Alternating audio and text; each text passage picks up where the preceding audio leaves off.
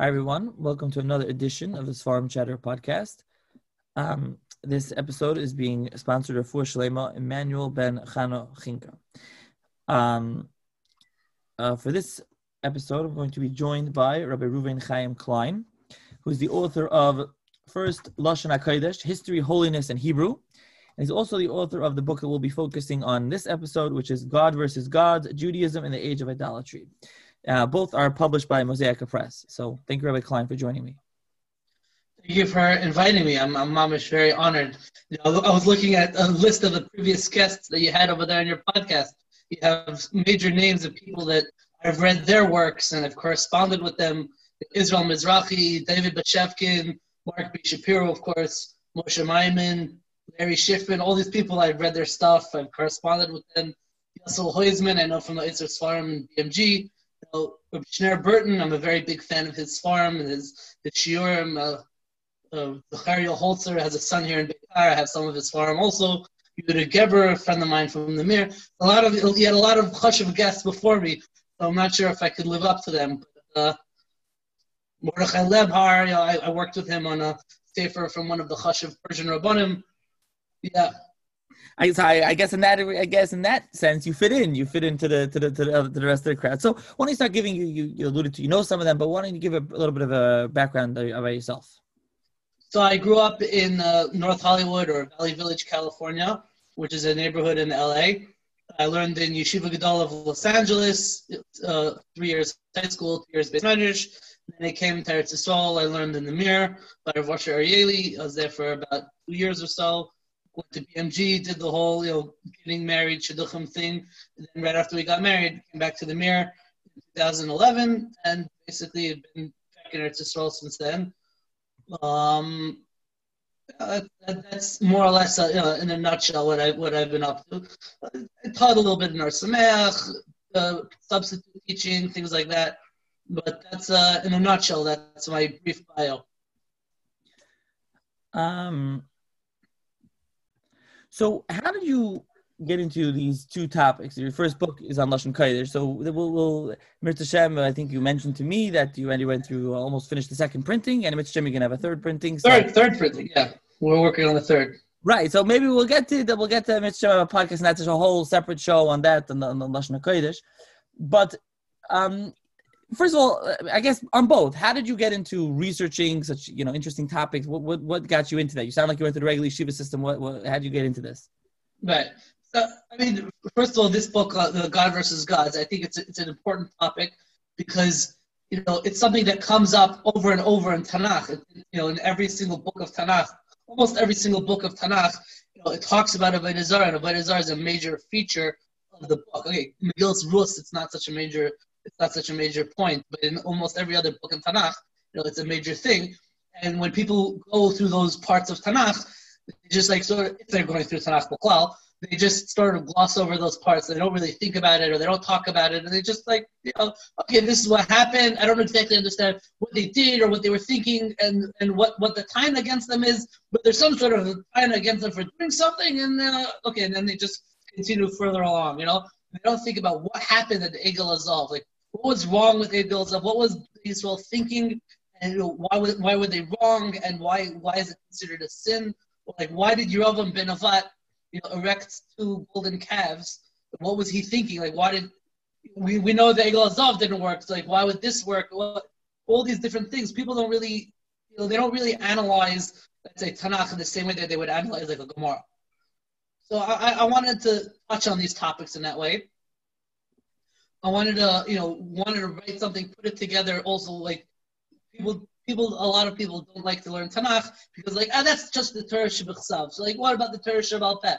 So people sort of, you know, sort of, they, they sort of stay away from the Torah Shabbat because they don't want to be led astray by thinking, you know, this is the only thing that happened and these facts are exactly the way it's written, without having the full perspective of Chazal and what our tradition has to say. So what I wanted to do was write something that puts together the Torah Shabbat and the Torah Shabbat So, uh, uh, you know, a large portion of my book, a ruba deruba, an overwhelming majority, is just quoting, simply quoting the psukim in English, quoting the Gemaras, the, the Midrashim, the Rishonim, you know, and using that to understand what was going on in the stories in Tanakh. that was one of the reasons why I chose to write on this topic. I thought it was something important, and I thought that I could I could actually do it. Another point is that I actually like history. Ever since I was a young kid, I used to spend a lot of time you know, reading about history and finding books. And you know, as a when I was when I was a little kid, you know, the whole Shalashudas time, I would always find history books in, in, the, in the shul library, and that's where I'd be sitting there reading reading history books on on, on Shabbos afternoon. I, I, like history, and I find especially I find the concept of archaeology. I find a fascinating thing. The problem is that with the academic archaeology and with the academic you know, scholarship in, in history, they have their negias, they have their you know, they have their biases, and, and I don't want I don't want anything you know I don't want to present something wrong because because of their biases. So I figured if I'm going to work on history and archaeology, I should work on a topic that that if they if the archaeologists or the academics get something wrong, it's, it's not such a big deal. If you talk about Avodah Zarah and they get wrong they'll, in their in their academic analysis or archaeological analysis, they get wrong a detail that has to do with Avodah Zarah, so then it's not a big deal to us. It doesn't change. It doesn't change my Yiddishkeit. You know, if the Baal worshiper had to do this way or he did it this way. So that's one of the reasons why I felt that you know if I if, if I have an interest in history and archaeology, I don't want to take that interest in a way that it could somehow negatively affect my Yiddishkeit. I wanted to take it in a way that if they get something wrong, so it doesn't matter, it doesn't matter so much. Well, that's one of the other reasons why I chose Dafka to speak about Avodah Zarah. Also, Stam because I think it, it's an important topic. I like to write about important, uh, important original topics that nobody else has really written about in English. Like my book on Lashon Kodesh, and my book on Avodah Zarah, nobody's really written about these topics in English, at least for a more popular audience. So I figured, you know, it's a, it's it's kedai, it's worthwhile to do something like this. Mm, yeah, definitely. They're, they're, definitely both unique topics, and they're, they're, they're very nice. Uh, I own both of them. Um, but so is it? Were you into Tanakh? Besides for the history aspect, were you? I mean, you kind of meant touch on this, but were you always very into Tanakh? And you thought, wow, there's no one that discusses this. Was there a specific inspiration for the topic, or like you said, it just came about from a variety of reasons? Um, I mean, I, when I when I was obviously we all learned in, in you know in, in, Jewish in the Jewish day school uh, in the Jewish day school system. So was it like in fourth grade we learned like Sefer Yeshua, and in fifth grade we learned Shoftim, and you know they, we did do a little bit of Nach in, in elementary school. Then in yeshiva, so actually our yeshiva when, when I went to in LA, Yeshiva Gadol Los Angeles, they had a very interesting program. I don't know if they still do this, but they had what was called the 15 minute Seder and right after Shachris, every morning, there was a, there was a special 15 minute Seder where they, the yeshiva themselves paired up younger Bachram with older Bachram, and everyone had to learn 15 minutes with their tefillin still on, learn whatever topics you want to learn together.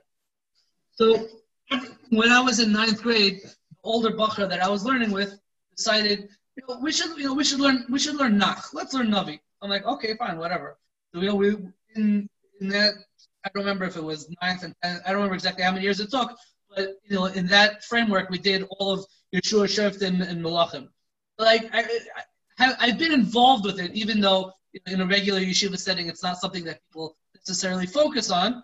But it wasn't something that I was thinking to myself like, oh, I'm going to focus on Tanakh. You know, that's going to be my expertise. It just you know sort of happened that way.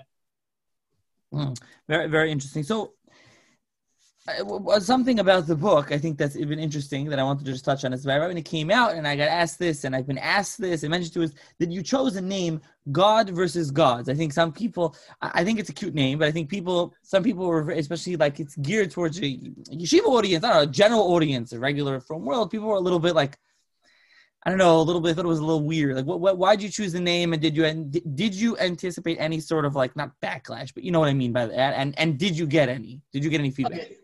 So, so Lamaisa, I myself am not so comfortable with the title of the book. I think the title of the book is a bit too provocative, and it sets it up as a sort of unfair fight, God versus God. So, I, like, I don't want to ruin the ending for you, but you know who wins, right?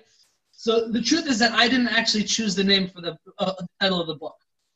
I'm not really so good at coming up with names of books or articles or something like that. Usually, I just consult with my friends or family, and I try to see if we could brainstorm something and come up with something good. And if I get enough people that say that, you know, this sounds good, so, so we'll do it. So I decided that the title of this book is going to be Judaism in the Age of Idolatry. And that's actually the subtitle of the book, Judaism in the Age of Idolatry.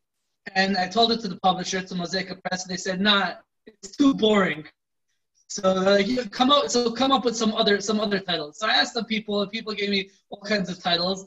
You know, um, one you know someone wrote, call it the the, the what was it the the Baal, what was it, the, the, the, the movement and other abominations. The Baal movement and other abominations. So, so, so one other person came up with the title of God versus God. There were a few like, so I thought that I'll give them all these funny titles that people suggested to me. They're not going to like any of them, and then they'll just go with Judaism in the Age of Idolatry. I gave them the list of titles that people that people told me, and they said, "Oh, God versus God, it's beautiful, we love it." I'm like, "No, no, no, don't take it." They're like, "No, no, no, this is great, this is so awesome. People are going to be so into this." I'm like, "Okay, whatever." I can't. I, once they once once they get once they make this decision, you can't fight them. So. Uh, same thing with my first book, you know, Lashon HaKodesh, History, Holiness in Hebrew. So I decided that, you know, the name of the book should be History of the Hebrew Language. And they said, no, no, no, no. Nobody's ever going to buy a book that says the history of anything. It's just too boring. So they said, they, they came up with the title Lashon HaKodesh, History, Holiness in Hebrew. And you know, in lieu of anything better, I said, okay, fine. So we'll let we'll limit that. It, to, to, be clear, I, I think the Lashon Kodesh title is very good. I think that the God versus God is very catchy, um, and I think yeah, the Judaism, in the Age of Idolatry is a good subtitle. It's not a good title. I agree. It's very dry. I also want to point out, obviously, people can't see this, but the book, I mean, the one, one issue with the subtitle is that it's not. A lot of people when they see it, they think, oh, the Age of Idolatry is nowadays. But the whole point of the book is that no, the Age of Idolatry was in the time of Tanakh. But you don't you don't get that from the covers. Like people are sort of misled about that. Right. Okay, that, that's fair. I wanted to point out that also when God you have there's a break in the O, you put slashes in it. I assume that was because you didn't want to write it as like a Shem Hashem. Is that why that is like that? I believe that that was the publisher's consideration. Yeah. I, it, it, Even though in the book itself it says God with, not G dash D. Right. So, right. Did you go through that yeah. sugya here, like with the people doing that to that, or nah? I, I don't know. Rav Moshe has a tshuva about that, that, that you shouldn't write God uh, others. I, I have my I have my my shitas about it, but uh, it's a chumrah that a lot of people keep though. Right. Okay. So so to start the book, you mentioned at the outset that there is a book. There is a book, a safer that, that does discuss this topic. At least that this is the only one you mentioned. I don't know if maybe any... we should tell our readers what the book is about. Should I go first? Ah, good point. I think we touched on it, so we should we can get back to that. We touched on it. You're right. You should clarify that. So, give a broad overview of the book. There's really two parts of this book, and you know, I, I, think you call it an appendix, but it's like half the book. So, what are, what is the book about broadly?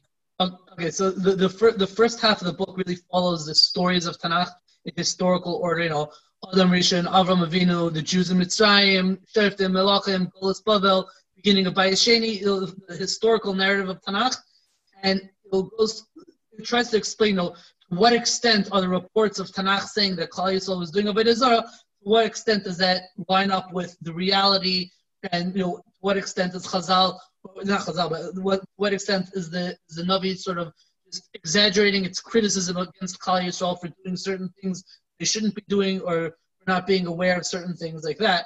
So that's you know that's the, the crux of the of the first of the first half. Going through the story of the Jewish people's relationship with the Avodah throughout the period of Tanakh. The last chapter is dedicated to um, the tradition that we have in Chazal that beginning of the Second Temple period, so they got rid of the Yetzer Hara for Avodah Zarah. So that's a very controversial point. Like people don't understand what does that mean that they got rid of the Yetzer Hara for Avodah Zarah. Does that mean there is no Avodah Zarah? Does that mean that people aren't driven towards Avodah Zarah? What are the ramifications of that? How does it play out? So that's the, the whole last chapter is dedicated to this. That's not as much focusing on the narrative, the story, but it's more focusing a lot of a lot of machshava ideas or tzaddik or book, a lot of different people that talk about what that means. Okay, that's the first half. And the second half of the book is it's, it's I don't call it an encyclopedia. You, you might have gotten confused with my book on Lashon Hakodesh. I call it the encyclopedia, not an appendix. It's called an encyclopedia. The encyclopedia of different names of Avodah Zarah is mentioned in Tanakh, right?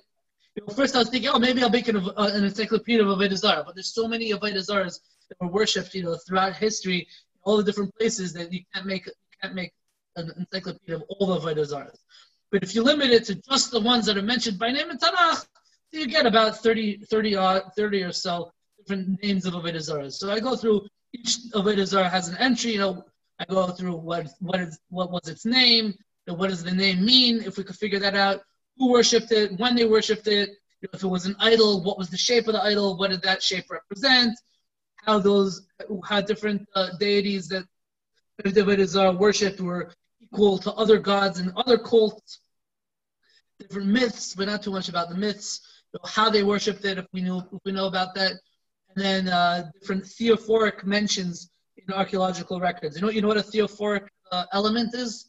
You're familiar with that concept? So a, a theophoric element, like what, what's your name? Your name is Nehemiah, I believe, right? Nachi.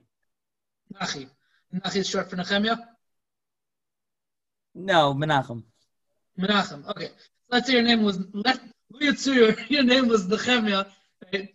So the name Nehemiah is sort of built on two elements. There's the Nunches Mem element, which means consoling or or changing your mind or whatever. And then there's the Yud Hey element, which is the name of Hashem. So in the name Nehemiah, there's a theophoric element which alludes to the name of Hashem. Right? Theo means God in, in Greek. Right? So it, in people's names, they used to have in, in their name an allusion to their God. We find this you know, all over Tanakh. Yehoshua, so it has the three out of four letters of Hashem's name. Chizkiyahu, you have three out of four letters. Eli Yahu, so you have a double theophoric, you have the tail and the Yahoo at the end.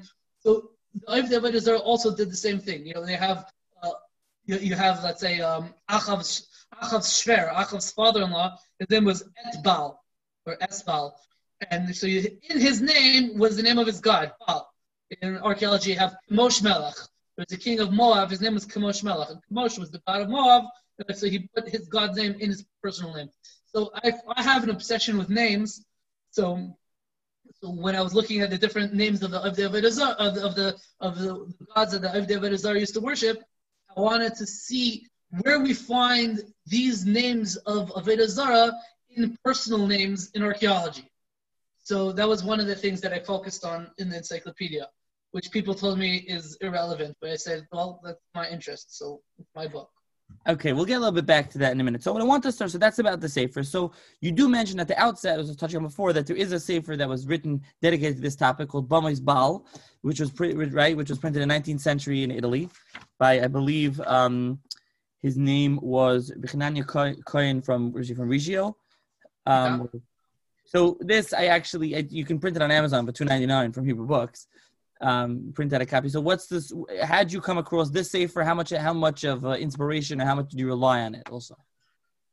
So I mean, his Sefer it's a very interesting Sefer. It, it's, it's similar to mine. So he, he goes through the history of Avodah Zarah in like like like the first section of my Sefer and encyclopedia where he goes through specific gods. So a lot of it is modeled after his sort of structure and he brings a lot of sources. So a lot of the sources that I quote, you know, there are a lot of like the Rambans and some of the weird sources like of Moshe of uh, of Provence or Provincial. So you know, some of those sources I got from him, and I was able to like track them down. Well, and Moshe Provençal is not weird. I'm saying it's not a source that most people would be familiar with. If you're looking into the topic, you wouldn't think that like you're going to see what the word truffle means by looking in Shuvas of Moshe Provençal yeah, he's not. Yeah, the, the Chuvas were printed by Mechon Yerushalayim, and they were just reprinted yeah. recently. They're not super. Yeah, I got it. You know. Mm-hmm. So, so, so, some people say that um, this Rav Rav Hanania Elchanan Chai Cohen was, was was some sort of maskil, but in his time and place in Italy, it's very hard to exactly define oh, what's a maskil. Italian rabbanim had, had, their own way of looking at things, and it doesn't necessarily line up with us. But yeah, yeah, I've, know, I I used his safer, you know. Yeah, yeah I've, I've touched on Italians on, on the, on the show before, and I plan on Mitzvah Shem touching on them more. They're they're very different. Uh, people shouldn't, you know, obviously draw conclusions, hard conclusions with the word masculine, just paint to the broad brush. Exactly. So he has. A, he also has a safer. This is interesting to me because I'm a. I consider myself a linguist.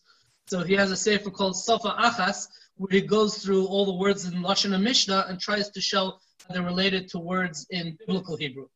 Like that's a, a, another overlap between you know my work and his work. Interesting. Were there any other svarim like his that before yours that really went through the topic thoroughly, or not that you found? I mean, if you look at my book, so I, I heavily cite from what I call the Slobodka school of Tanakh. We have um, a, a, lot of a lot of what I say is based on with Isaac Sher and Likutei Sichos Musar and there's Rishonim in Chelik Vav where he talks about the, the era of Tanakh. So a lot of what I what, what I talk about is based on that. I don't bring everything they say, and not everything I say comes from them, but there's a lot of parallels. Um, people who read uh, Rav Avigdor Miller's history books in English might be familiar with that approach because Rav Victor Miller was also a Talmud of Slobodka. He also made that approach more famous. There's there's the Chazon Ish who takes up a different approach. He's much more literal than than the Slobodka school. He, he he wants to say things that like you know if it doesn't say it explicitly in the Psukim or in Chazal, so then you can't say that you know that was the historical reality. Uh, as opposed to the Doros Rishonim and Rav Isaac Sher, you know they'll they'll they'll come up with a way of explaining the narrative based on deduction or based on you know, more svaras through logic as opposed to taking everything literally and, and, and saying it like that. I, I actually had a long talk with my Rosh Yeshiva in, in Yeshiva de Los Angeles, Rabbi Gross, about the difference between the Chazon Ish and, and, the, and the Slobodka approach. And he, he basically said, you know, we go like the, the Slobodka approach. We don't go like the Chazon Ish. So.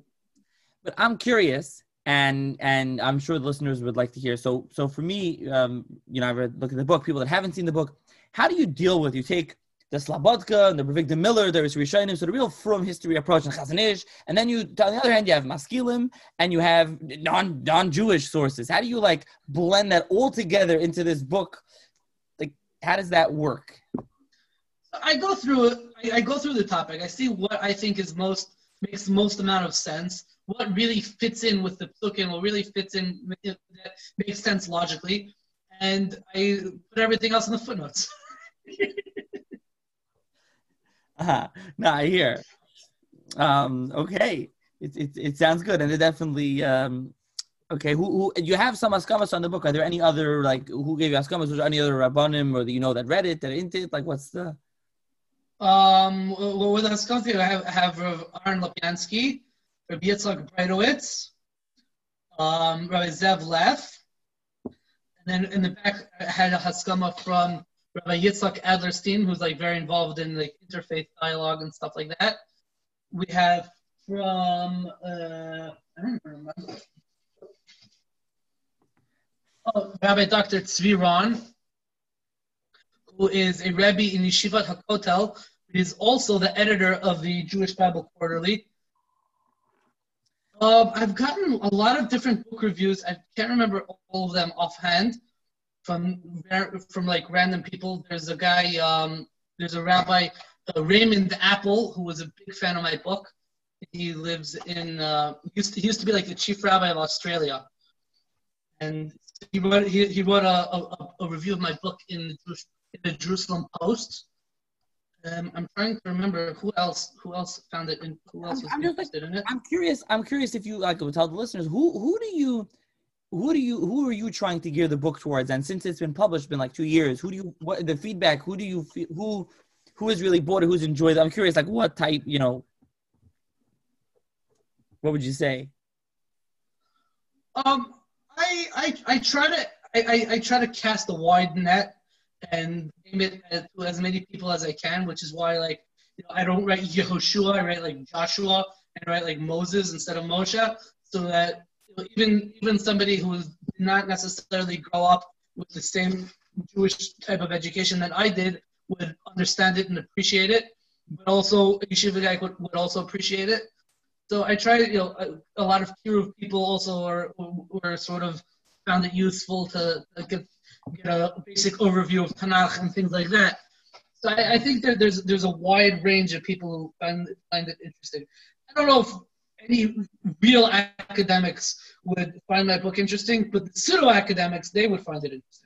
Right. I, I, yeah, I agree with both your books on that. I think I think your book is like the interesting middle ground where the are definitely. I mean, you tell, I'm talking to you, but I, as far as the hashkafas are definitely from, and you, but you're, like you're saying, you're trying to mix in some academic and some other stuff. So it's not something. I'll just say this: it's not something that ArtScroll would publish because of the subject matter and some things that maybe you quote here and there, but it's something that, you know, it's it's solidly a, a, a from Hashkafic type of book. I, I, just I'm just I, I'm just clarifying mentioning all this because the topic is interesting and the title's interesting and people might be listening might be like, well, I don't know about this book. Like, no, it's not like you know they shouldn't think that.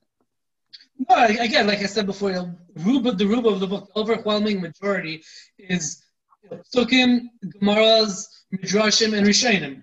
Once in a while, I'll mention you know some some some funny theory that a that some professor or whatever had that might be relevant to the discussion at hand, but most of the most of it is you know Gemara, Midrashim, Rishonim, some Achronim, you know, a little, a little some Sefer, a little of Tzaddik, a little bit of you know that type of Mukus, that type of stuff. But that's that's definitely the focus.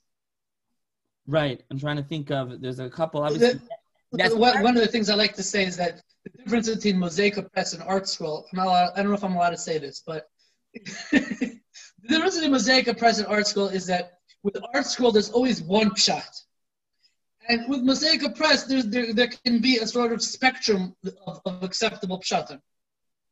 Yeah, they let through. I own a lot of Mosaic Press stuff. They let through a lot more in the editorial process. They leave in certain things, and people can check out the books. But but what I do want to say is the, the book is obviously very negaya now. We're in beginning of Bereshis, a lot of ideas are going on.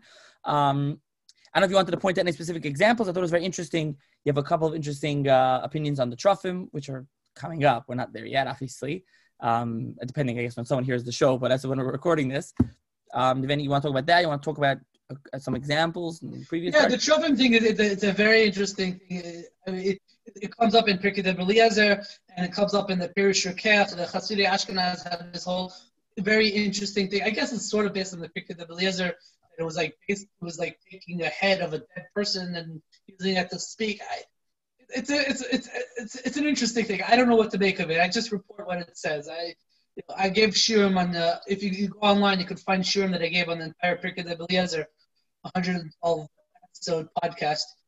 And I, in the in the in the relevant chapter in Pirkei de Beliezer, I talk about what the Trufim were and the different shitas, and you can go through different ways that different Rishonim bring it. One person says like it was a red man, the head of a red person. Like what does that even mean, a, a red person? Uh, some interesting things like that.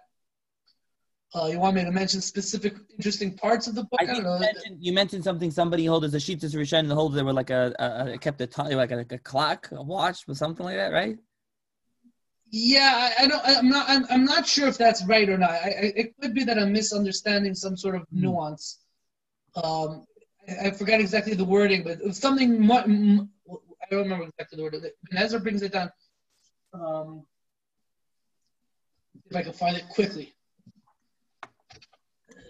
We can we can pause it and get back to it.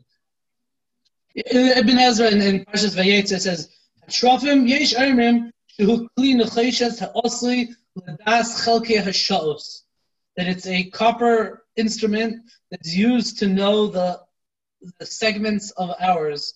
So I assume that it's some sort of sundial or a clock or something like that. I don't, I don't understand. I just that's what Ibn Ezra said, so I, I put it down as a shita.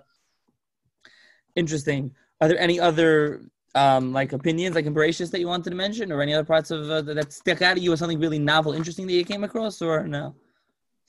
I don't know. I mean, you know, the most famous, the most famous of it is in Tanakh is probably the Baal, right? That's probably the most famous of it is in Tanakh. Okay, maybe Molech. If you only learn Chumash, then maybe Molech. If you if you learn Tanakh as a whole, the, the Baal is probably the most famous. In, in if you if you look at like history and archaeology, we actually know a lot about the Baal because there's there's there's a place that they called called Ugarit. It's an ancient city in modern day Lebanon. It's very close to where you know, Izebel comes from in up, up north. And, I mean, it's not mamish near near Tzidon, but it's it's up north in that in that general vicinity. And there they have tons of writings about you know their Avodah Zaras and their mythology and things like that. And Baal was the main god that was worshipped over there. So, so we, we, we, know a lot about Baal from that, and we and we know and we know that it came from there. Because in Tanakh you see that Baal and Sefer Shoftim, the Jews ended up worshiping Baal because of the the influence of the Canaanim. And these people up there in, in modern day Lebanon, they were, they, I assume they were Canaan because Canaan, you know, the, the Canaan's firstborn son was named Sidon. And Sidon is not Eretz Yisrael. Sidon is, is north of Eretz Yisrael, modern day Lebanon. And when it says that Achav married Izebel, so she was a princess that comes from Sidon, from that area. She's the one who, import, who imported you know, the worship of Baal. Like you know, these things, they, they come up in history, they come up in archaeology. Like it's, it's very interesting to like put them all together and like see how it works. You know, the Baal came Klal in, in this time of Shoftim because of because of the Canaanim that lived in Eretz Yisrael. At the time of Malachim, it came because of Achav and Izebel. You know, then through Achav and Izebel, it ended up in Machlas Yehuda, and you know the rest is history, as they say. You, you you'll find Baal is like a weather god or a rain god. You know that, that that's the way you see it in the in, in the sources. Okay, there's the Rishonim that say that it's a sun god or a Mar or it represents Mars. You know, these these type of details don't really make too much of a difference. So, so what do you go into in the book? Like, how do you? So, what do you just discuss? Like, who it is? Like, what do you focus on? You talk about it hashkafically? Yeah, like one kuda is that, like, like I mentioned before, like uh, you know, trying to show how you know, it's, its, its equivalent is in other in other cultures. You have like in, in Babylonian, so you have Baal. If you learn Daniel, one of the one of Nebuchadnezzar's god was was Baal, right? He even he even gave Daniel the name Belshazzar, right? Belshazzar, sorry, Belshazzar. He gave Daniel a nickname Belshazzar, which was a reference to his, the name of his god Baal. Right? So if you look in the sources, you see that, the Baal in Bavel equals Baal in Canaan, in Canaan. And you know, if you if you look at, if you make thematic connections, you can see how it really lines up with Zeus in Greek mythology and Jupiter in Roman mythology, Thor like in Thursday in Germanic mythology. It's like all, all these things. Like, you, you can see the big picture. and You see how everything actually stemmed. Like you can understand what was going on in the ancient world a little bit better. Right, which is which is, which is what's going on with psukim. You can have a better appreciation. Yeah. So that's that's exactly what I wanted to get to. So why what what's your uh, not selling point, but why why should someone read the book? Someone say, well, I don't care. We, we, we like we touched on before. Chazal got rid of Avodah Zarah. We don't have this anymore nowadays. Why should I learn about Avodah Zarah? Why it's a ter- bad thing? I don't want to hear. What what's your why should somebody pick up this book and read this book? What are they going to gain from it? I never said they should read it. I said they should buy it. no, but seriously, if, if a person is interested in history from a traditional perspective, you know, so so that, that's one nukuda. You know, it, it, if you have a natural curiosity, so this this can help you with your curiosity in a kosher way. That's one one point. Another point is that there are definitely Musar lessons to learn from Avodah Zarah. You know, I'll give an example. You know, the, the, Rav Chaim Shmulevitz talks about how the, the whole concept of Baal Pa'or was that a person is going to you know, take down all restrictions and do whatever they want. And you know, I lost the, the term that I'm thinking of, but you know, just all your inhibitions, you know, throw it away and do whatever you feel like doing. Right? That's one of the hallmarks of the Zarah, especially Baal. So when you, when you, when you look at it and say like, oh, that's what Baal was about, you can, in a way, you can appreciate what Yiddishkeit is about. like, what's Yiddishkeit coming to obviate? It's coming to tell, the whole point of Yiddishkeit is to say like, don't do a Zarah, don't do like what they were doing. So in order to understand what they were doing and, and appreciate what the Torah is highlighting for us, you, you have to look at what they're doing and see we're not doing that. You know, the whole idea of, of Baal Pa'or was there are no boundaries. Like the Rashi in in, in, Avodah, in Maseches Avodah says that Baal Pa'or, they, they worshipped it um, inside the Mechitza and outside the Mechitza. There's a Rashi in, in Avodah Zarah that says that. Right? So, so that, that's Baal Pa'or. So, so what's the Torah's lesson by, by demonizing Baal Pa'or? It's coming to say, no, you have to have boundaries. Like, these type of things, yeah, these type of, when, when, I, when I first wrote my book, so I actually sent it to um, Aaron Lopiansky. I sent him a manuscript. And you know, I asked him for before I was asking him for Haskama, asked him, you know, what does he think about it? What, what, is this a worthwhile pursuit? And one of the things that he didn't like about my book, actually, was that he said that I was confusing Musar with history. A lot of these Vartlach from Rav Isaac Sher, you know, what were people thinking? What, what, what drove people to do certain types of things? So he, he felt that I was, I was confusing what was said in the context of trying to get people to do tshuva and, and, to, and to do the proper thing. And I'm confusing that with like historical facts and like what actually happened and whatnot. You know, it's one thing to take a pasuk and, and try to use that to inspire somebody, but it's another thing to take a pasuk to inspire somebody and then you know retroactively say, and that is exactly what happened. So I don't know. I you know I just bring the sources, I put it together. I tried afterwards to, to, sort of make it a little bit more clear, know, what's a Musar word and what's more of a historical observation. I, you know, I think there's only one one truth, and if, if it's true on a Musar level, it has to be true also on a historical level as well. Otherwise, you know, your your your your, your Musar word is based on something that's not even true. Mm-hmm. I think everything has to really stem together.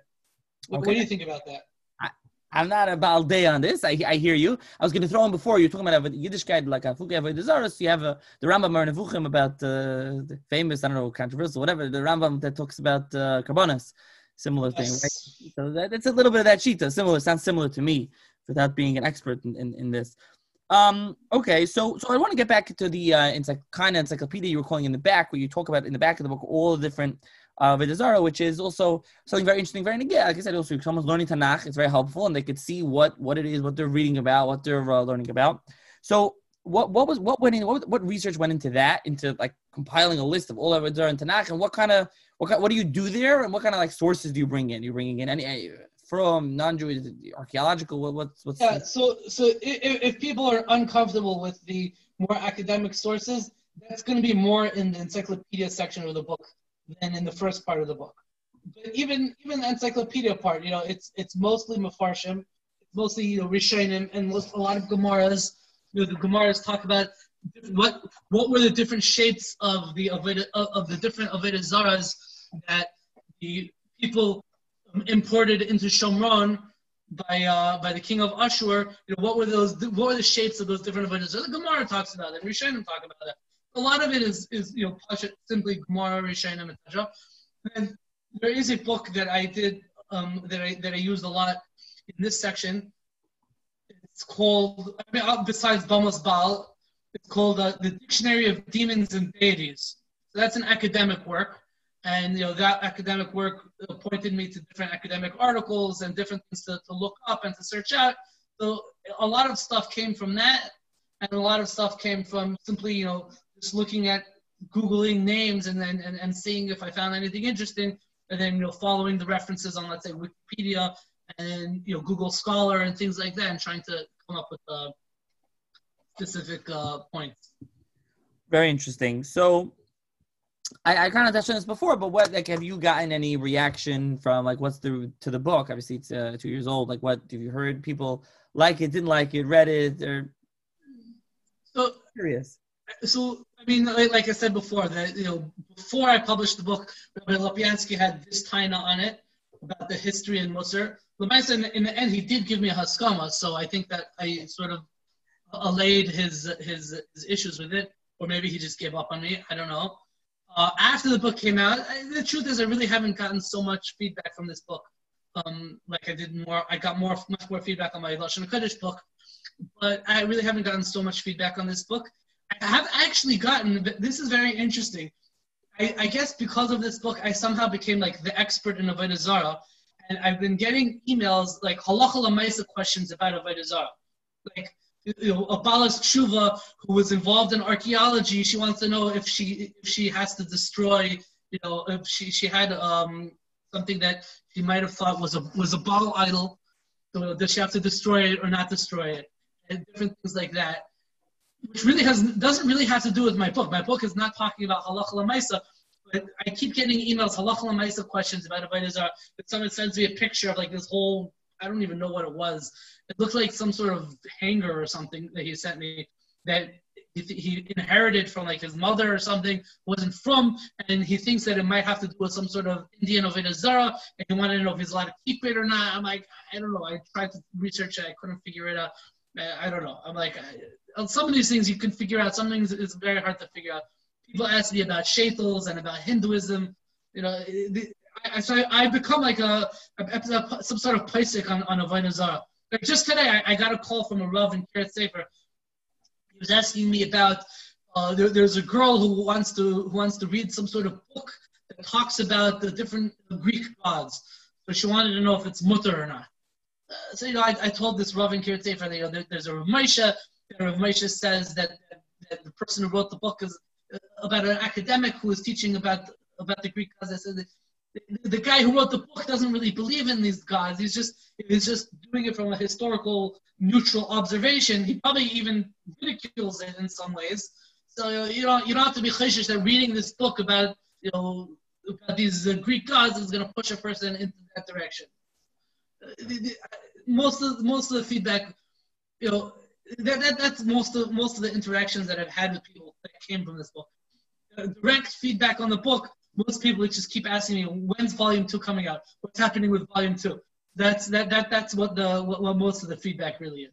So what so you do allude to volume two a number of times in the book. What is volume two supposed to be about and what's the story with it? Okay.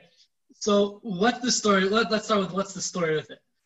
So i've actually learned the hard way that you make more money writing other people's books than you do making your own book. So because of that i've been spending a lot more time you know, helping other people write, the, write their books, writing, editing, research, um, ghostwriting. I can't tell you about that, but I've been doing some ghostwriting also. Um, I can't, I can't really give you too many details, but so I, I, have really been doing a lot of that type of stuff. I actually have some other interesting projects I'm working on, but so basically, volume two is is years off. I'm, I'm slowly, very slowly working on it. I haven't really done much since since this whole Corona thing started, but volume two is, is, is, very slowly coming along. It'll be a few, at least a few years before volume two actually comes along. The most recent thing I did for volume two actually was deleting an entire chapter that I wrote. So, so, so I'm, I'm, I'm pruning it. I took an entire chapter that I wrote about what you were mentioning before about the Rambam's uh, opinion in Nevuchim about the reason behind Korbanos. You know, the, the Rambam says that the whole purpose of Korbanos and possibly other mitzvahs as well to help win the Jewish people away from Avodah Zarah. So I wrote a whole article about it. And the truth is that it's really going to be tangential to what I'm focusing on in volume two. So I decided to delete that entire chapter, and I'm going to pub on the book at least from volume two, and publish it as a separate article. So I recently submitted it to a journal, and we'll see what happens to it. What? what, um, so what? Yeah. yeah. What? What is volume two supposed to be about? Yeah. Oh, oh, so what is volume two? So, so volume two, if volume one focuses on the history of Avodah Zarah, so volume two focuses on the struggle between Avodah Zarah and Judaism from a more theological or philosophical perspective. It's not focusing on the history, it's more focusing on the ideas behind Avodah Zarah versus the ideas behind Yiddishkeit, which I think is more interesting to some people and less interesting to other people um, you know, we talk about some of what were the different, you know, in, in, in volume one, we talk about how Avodah Zarah was established in the time of Enosh. In volume two, we're going to talk about what were the different ideas floating around in the door of Enosh that led to the establishment of Avodah Zarah. Right? There's a famous Rambam about it in the beginning of Hilchos Avodah Zarah. There's a Drashos HaRan. There's other opinions also. So that's like one of the one of the major themes that we talk about in, in, in volume 12? What, what's the idea behind the Avodah Zarah? Like, what were they thinking? You know? Mm-hmm. Another idea is like, does the Avodah Zarah work or not? It's a very controversial question. Well, Drashos HaRan, yeah, famous Drashos HaRan. Yeah, so yeah, you, you think it's a Drashos HaRan. I actually I mean, he actually. I mean, he, wait, he. I, I learned in there. I learned Drashos HaRan. He does say that. It could be comes from somewhere else. But he definitely talks about it. Clearly. So, so so I, I used to go to Shiurim, um, private Shiurim from, from Rav Shapiro. That's all. And one time Rav Shapiro was talking about how Avodah Zara is mamish efes, there's nothing to it, and it's sheker, and it doesn't do anything, and I very sort of meekly piped up, I have a recording of this, I piped up and I said, what, what about the Ramban that says that, that Avodah Zara actually could bring the desired results? And like Rish's face like turned like I don't know what he was like about to kill me or something for saying something so heretical. And he says, "There's no such Ramban. How could you how could you say that in the name of the Ramban? If you ever say such a thing again, I'm going to make you find this Ramban and stand up here in front of everybody and read me the Ramban because the Ramban doesn't say that." And then I'm like, "Okay, fine." But at least the Drashos HaRan seems to say that he's, he's so, so he, he, he disagreed and he said that no that that However, I'm going to also try to develop his approach, which really comes from uh, Or Gedalyahu, the name of Reb Chaim Brisker, actually, um, where, where he says where, where he says that Avodah really doesn't work, but when a person puts himself in a situation that he's meshubad to certain forces, so that creates a reality for himself that it could work, that, that he that, that he's relying on those forces, and, and, and those forces really do have powers over him. But, it, but, it, but ultimately, it, it's all just in, in his imagination, and really, Avodah doesn't work. Which it's, it's sort of it's, it's like I'm not sure exactly how to understand. It's somewhat of a catch twenty two. But we're gonna one of the things we talk about in volume two. Yeah, this restaurant. I think it's is it it's in the beginning. Josh Dalit. Hey, do you know remember exactly? I don't remember where where it I is. don't remember exactly. No, he, he says it sort of twice in the Sefer. So. Yeah, he essentially kind of says that obviously why were people bowing down? They weren't just bowing down to sticks and stones. It didn't make sense. It's not exactly what happened. Um, we should ask Reb Burton about it because he uh, he he worked for, on ArtScroll's, uh, Drashos HaRan. I wonder why he, maybe he should do one of his podcasts about this. It's Art really- School translated Drashos HaRan. Policy. I guess you, yes, ArtScroll translated volume one. They did half of Drashos HaRan, and Reb Schneier was the reader on it. So he was actually involved with the project. Um, and so we, maybe I should give him. It's it's a, it's a good topic I think for his podcast. This is not really the theology podcast. Um, this is more the history and the Svarim. But it, it's That, that is very. That's very funny. When did this come out? uh, I believe last year.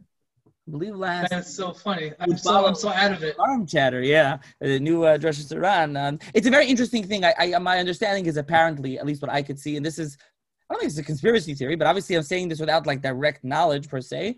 Um, is someone approached them to do this. This is not like a hot seller that you want to translate Rosh Hashanah. This is like an odd kind of thing to translate, you know? Right. Uh, did, did they finish translating Shav Shmaitza yet? It's, I again, again, it's a it's a hashkavic thing. It's it's a funny thing to translate just around. It's damn funny, and it's damn because there already was the Mossad HaRav Kook has an excellent edition with a whole beer on the bottom. If you, if you Oh can- yeah, yeah. From Professor in Rutgers. remember Captain, it's from Katzenellenbogen. What are you talking about? Oh, the the, the Nusach is from the Professor. Oh yeah, Rutgers. yeah, yeah, yeah. From from from yeah, yeah, yeah. It's that, Leon that Feldman. yeah. So his edition has actually we'll, we'll get some from Farm chat here. if People listening. So his edition just around was actually the original one with notes. Mossad HaRav Kook took his edition with his basic Maramakaimis, and then they added Rabbi Katzenellenbogen's Pirish, which was very nice. But you should know that Feldman's uh, Drashos HaRan has been reprinted last year by by uh, Vagshal, by Moznaim Publishing. They re laser typeset the whole thing, and I noticed he has different notes, different explanations in there than Mossad HaRav Kook. So Mossad HaRav Kook only took his like Maramakaimis. They didn't take what he says, and some of the stuff that he says is not in the Mossad HaRav Kook one. So I own both. But long story short, because they're totally different, and he was the classic one. But I think I think I think Mossad HaRav Kook even published like a one with Nikudis and no Pirish. I have no idea why like just around became this. I, I, people don't really I, whatever. Very important safer, but it's not like thing that people like need. With I, don't get it. But okay, that's not the focus of the show. It's not just Iran, but but uh, yeah, people I, I people want to look. I don't remember where it is. I it's in somewhere in the beginning of the safer. I know I'm I'm I'm, I'm blanking on this. So what are okay? So that's the whole. That's I think that's uh, the, is, there, is there anything else you would recommend?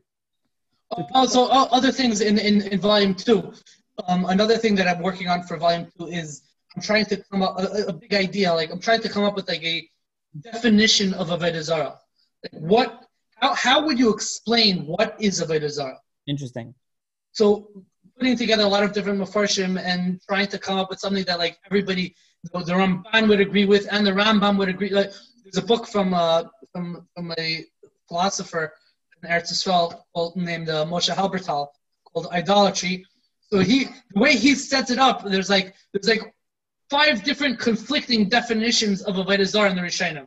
He has like the Kuzri is one definition, the Rambam is one definition, the Ramban is one definition. I'm trying to come up like what's the tzad shava amongst all of them that we could say like, okay, this is what a Zarah is. And one of the ideas that I'm that I'm being inclined towards is that the definition of a Zarah is when a person grants the Koyach Bechira elements that don't have such a power.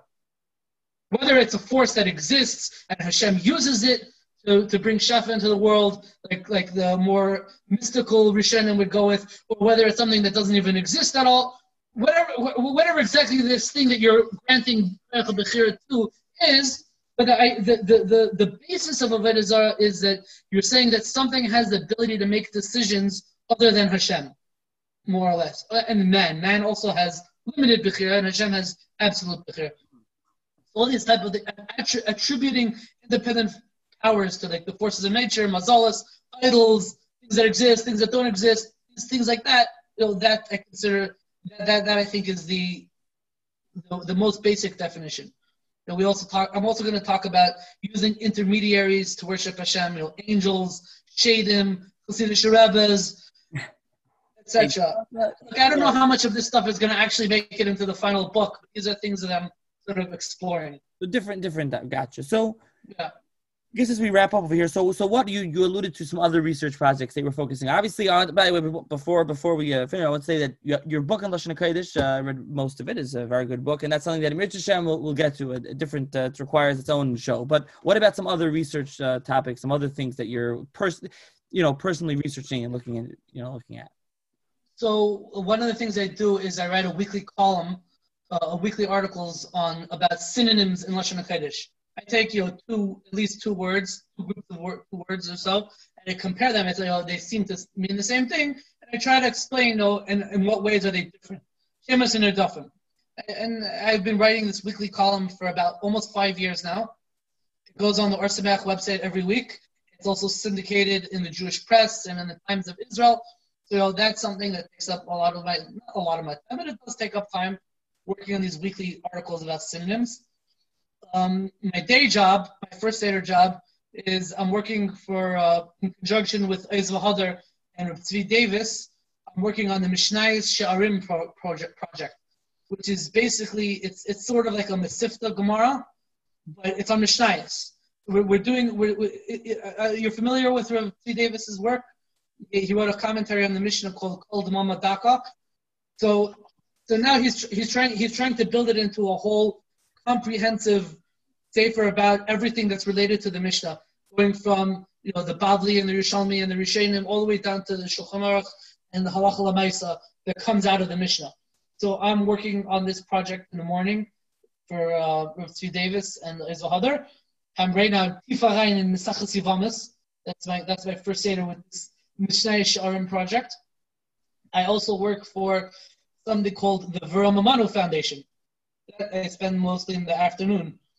The, the Avraham Foundation for Biblical Etymology is founded by Yehoshua Steinberg, who lives in Pellstone, and is actually a retired colonel in the U.S. Army.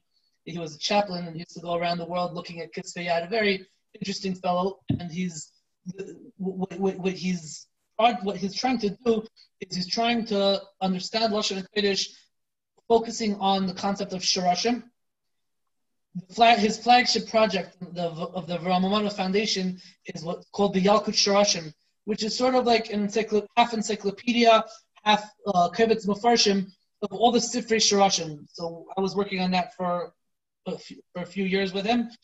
Uh, it's going to have like the Radak, Sifrei Shirashim of the Radak, Sifrei Shirashim of Ibn Janach, um, Machberetz Menachem, which I edited a new version of, of, of, of a new edition of Machberetz Menachem based on unprinted, um, the un- unpublished edition of Professor Badillo from Harvard. It's a, it's a very interesting thing. Menachem Ibn Janach, uh, Ibn Chiyuj. Edited, one second. You edited the Professor Menachem for who? To publication? To publish? Like to publish it, yeah, for this for this Yalkut Shirashim project. So, uh, so also the the farm from Shlomo Pappenheim, Uriah Shlomo and Cheshik Shlomo. So I, I, I helped I helped fix up the Cheshik Shlomo. Moshe Tzuriel really put out a new edition of Cheshik Shlomo, but I set it up work with our uh, with our Yalkut Shirashim, which is also going to have like charts and different um, different summaries and stuff like that. So I, I did a lot of work for the Yalkut Shirashim for the Veromemanu Foundation, and then I also did Rabbi Steinberg has his own essays on the on the parsha that I helped him edit and work with. But right now, I'm actually doing a very interesting project, which is related to my weekly articles, the first sefer on Shemos and Erdofim. What, what, what's the first sefer written on Shemos and Erdofim? You know? You're calling me on the spot. Just to put you on the spot, yeah. Why should you know? Because you, you're not holding the top. I'm holding the mamish in the topic. But the, the, the first one was really um with uh, with Avram Bedersi, who has a called Chesam Tachnis. The, the second one is actually named Shlomo Merabino. Rav Shlomo Merabino wrote a sefer. He was also Italian. He almost he's an Italian, almost a Rishon. Um, his sefer Ohel Moed is on synonyms, where he goes through groups of synonyms in Tanakh. Unlike most of the Sfarim written on Shemus and Dafim, he actually holds that there are synonyms in Tanakh. You know, Chazan Tachnes, the Gra, the Rav Wertheimer, they're always trying to show what the difference between synonyms are. And Rosh Mirabino tries to say what the similarities between synonyms are. So I'm actually preparing a new edition of Rav Shlomo Mirabino's Sefer Ohel Moed. That's what I'm working on now in the, in the afternoons. And I'm doing also various editing, translating, sparring, ghostwriting, stuff like that. Wow, so that okay. keeps me busy and it, and it puts bread on the table. So fascinating. So so um, thank you very much for coming on. Uh, very very interesting. Anybody, obviously, your book is available. I'll try to add a link into the show's description. Uh, Mosaica Press, uh, which is distributed by Feldheim. It should be available all over. Getting God versus Gods and Lashon Hakodesh. If you can't find the book, you can email me and you can order privately, and you know, I can help you hook you up. You know. I'll, yeah, so I'll include your email also in the show's notes, where you can be contacted at anybody. Feel free They would like to reach out to you. They can send you an email. Correct? Yeah, for sure. Okay. Thank you very much for joining All me. Right, thanks for having me.